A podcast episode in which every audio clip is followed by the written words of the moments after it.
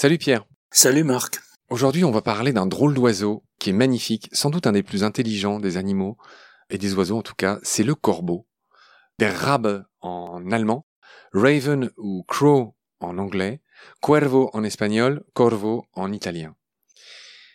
Pierre, tout simplement, est-ce qu'on commencerait par dire d'où vient le nom du corbeau? D'une onomatopée, principalement, cor, qui serait assez représentatif de ses cris, plutôt rauques, croix, corax en grec, en latin corvus, et toutes les formes qu'on vient de voir. Même raven peut apparaître comme euh, représentant ces sons-là.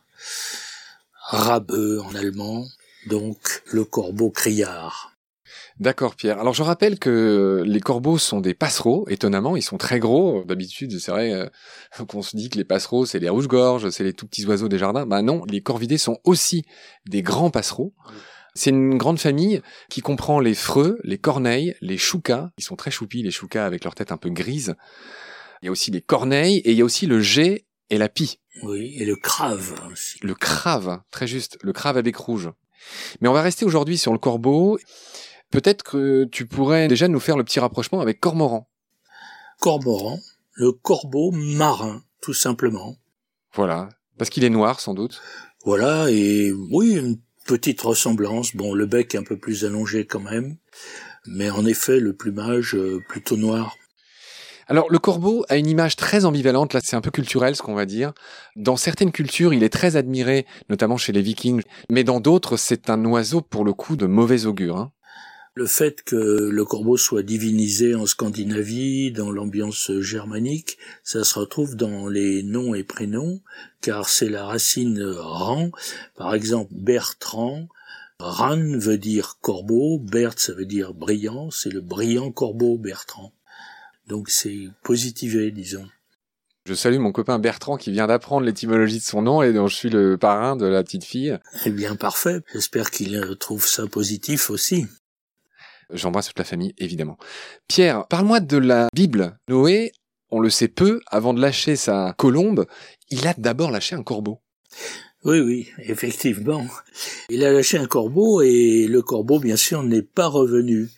C'est amusant parce que au fond, le corbeau, euh, il détecte la terre, bien sûr, et il la garde pour lui, et il prévient pas les autres. Ensuite, il a envoyé la colombe, et la colombe, elle, au contraire, bien gentiment, revient, et avec un rameau d'olivier, c'est beaucoup plus euh, affectueux, disons. Oui, et c'était le signe, on le rappelle, que les eaux euh, du déluge s'étaient retirées et que Noé et tous les animaux pouvaient revenir s'installer sur Terre. Tu rappelles que dans la mythologie grecque, le corbeau était blanc à l'origine? Oui, c'est raconté. Une malédiction d'Apollon, euh, parce que justement le corbeau n'avait pas rempli la mission qu'il lui avait assignée, eh bien Apollon l'a noirci. Mais tu dis aussi que grâce à ses facultés divinatoires, le corbeau est tout de même resté un des attributs d'Apollon. Oui, oui et son intelligence. Les corbeaux sont extrêmement intelligents. Il y a toutes sortes de vidéos que tout le monde trouvera sur Internet où on voit des corbeaux euh, vraiment résoudre des tas d'énigmes de manière brillante et rapide. Et ça, c'est très ancien. Hein. Et ils savent se mettre à la place des autres, ce qui est très très très caractéristique euh, que même des grands singes font difficilement.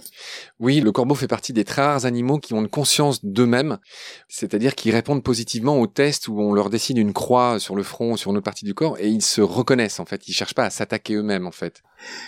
Oui, c'est ça. Et puis euh, ils enterrent euh, quelques nourritures en surabondance. Ils s'aperçoivent qu'on les a vus le faire. Dès qu'ils peuvent, ils changent d'emplacement, car ils savent qu'ils ont été vus. C'est très fort ça. Oui, ils ont beaucoup de cash et on pense que c'est ce fait-là qui a augmenté leur mémoire et donc leur intelligence aussi. Hein, c'est notamment le cas du jet aussi, le fameux jet des chaînes dont on parlera bientôt.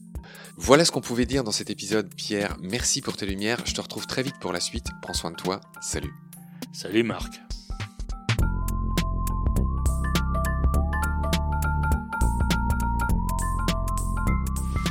I've seen things you people wouldn't believe.